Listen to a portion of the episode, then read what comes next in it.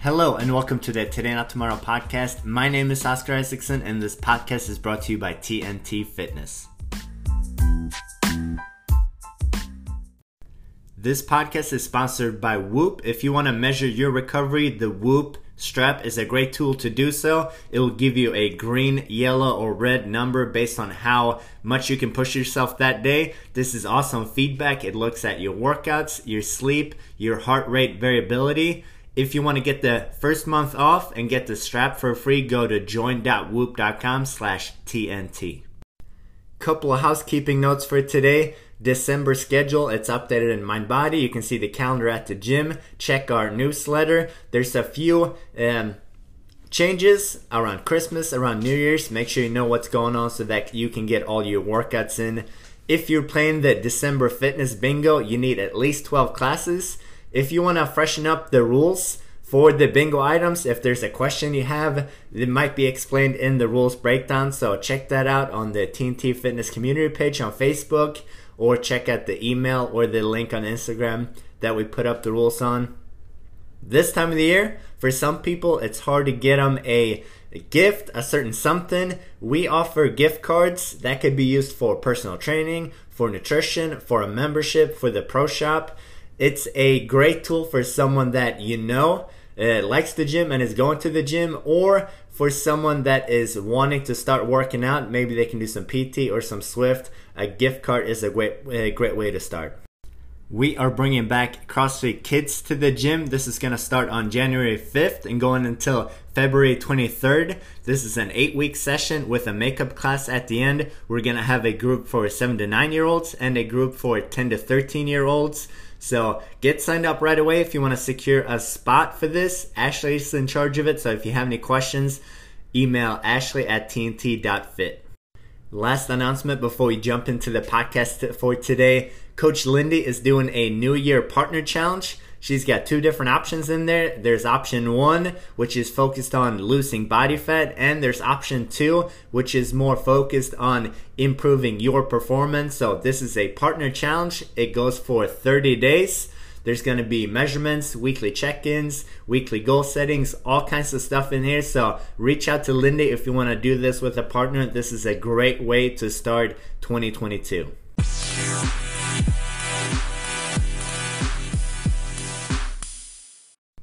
For today's programming notes, I don't have anything super specific.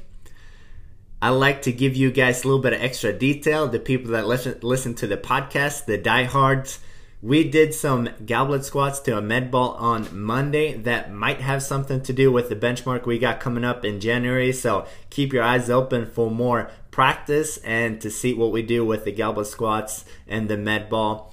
A little bit of a nugget for you podcast listeners. Instead of the programming notes, I wanted to share something about a study that I saw. I follow Eleiko on Instagram, and they posted a study that measured people's uh, strength and muscle mass and how it um, impacted their recovery from COVID. Eleiko is a fine Swedish company that make the best barbells you can get. They did not do this study, but they shared uh, this study, and I thought it was super interesting. It's called Muscle strength and muscle mass as a predictor of hospital length of stay in patients with moderate to severe COVID 19. This is a pretty straightforward study. They had 196 patients that were admitted to a hospital. So these are people that tested positive with COVID. They're not doing very well. That is why they're in the hospital. So we got a hospital, we got 196 patients.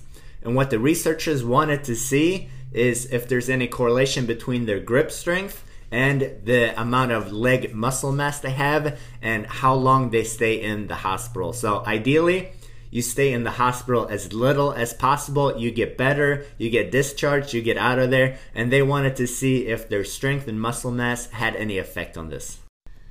If we take a little closer look at the population in the study, this was 50 50 male and female. The mean age was 59 years. Their body mass index was on average 29.5. Uh, the prevalence of smoking was 25%. About 67% had hypertension, about 40% were obese, and about 36% had type 2 diabetes. So overall, this isn't the healthiest group of people. Obviously, uh, they ended up going to the hospital from COVID 19, which means that they aren't doing super hot in the first place. But there's some obesity, there's some hypertension, there's some type 2 diabetes. 29.5 isn't a crazy high body mass index, but it's definitely on the heavier side. So even with this group, which isn't a they're not going to win a CrossFit competition any day soon. It's interesting to see if their fitness, even though it's already at a lower standard, does it help to have a little bit more fitness compared to someone who's got even less fitness? The researchers saw a strong correlation between the grip strength and the stay in the hospital. The people that had the strongest grip spent the least amount of time in the hospital and they saw the same thing when they measured the muscle mass of their quads the people that had the more the most muscle on their legs spent the least amount of time in the hospital as well if you're listening to this you might be thinking well, this is super obvious. If someone's fitter, if they're healthier, if they have more muscle mass, they're going to do better compared to someone that doesn't have all those things. And sure, I agree with you. If you take Rich Froning and put him next to a person that has all these conditions that these people have on it that's listed, maybe it's a little bit of hypertension, maybe it's a little bit of obesity, and all these things, you obviously know that the, the fitter person is going to do better than the person that is obviously out of shape.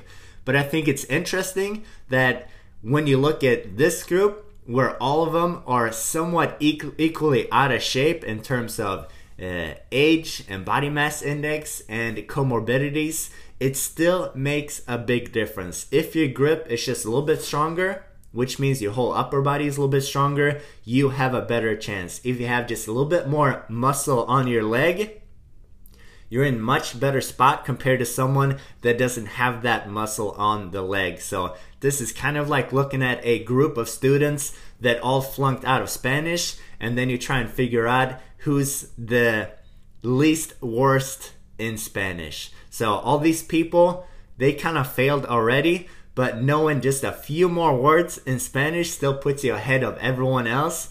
And this is uh, fascinating to see that just a tiny little bit of exercise or keeping yourself active or pushing to go for that extra walk or to actually try and be more physically capable on your own is going to make a huge difference in how long you stay in the hospital once you get sick. I'm gonna speculate and say that this effect probably slows down a little bit once you get more advanced. If you take your front squat from 300 pounds to 305 pounds, it's not to make any difference to the length of hospital stay you're to get if you get COVID. You're already very strong and you're already a decently fit person. But this is very cool to see because it's a nice thing to focus on and to think about. You hear it in soccer and sports all the time. Offense is the best defense. Instead of about worrying about defense all the time, try and focus on the offense. Try and get stronger. Try and get your grip stronger. Try and get muscle on your leg. If it is something that you are seriously worried about, which you probably should, there's a global pandemic coming on right now. Here's something that you can do for you and for the people around you. Be as strong as possible. Have a freakishly strong grip. Have meaty quads. If you do that, you are going to be in a better place. Offense is the best defense.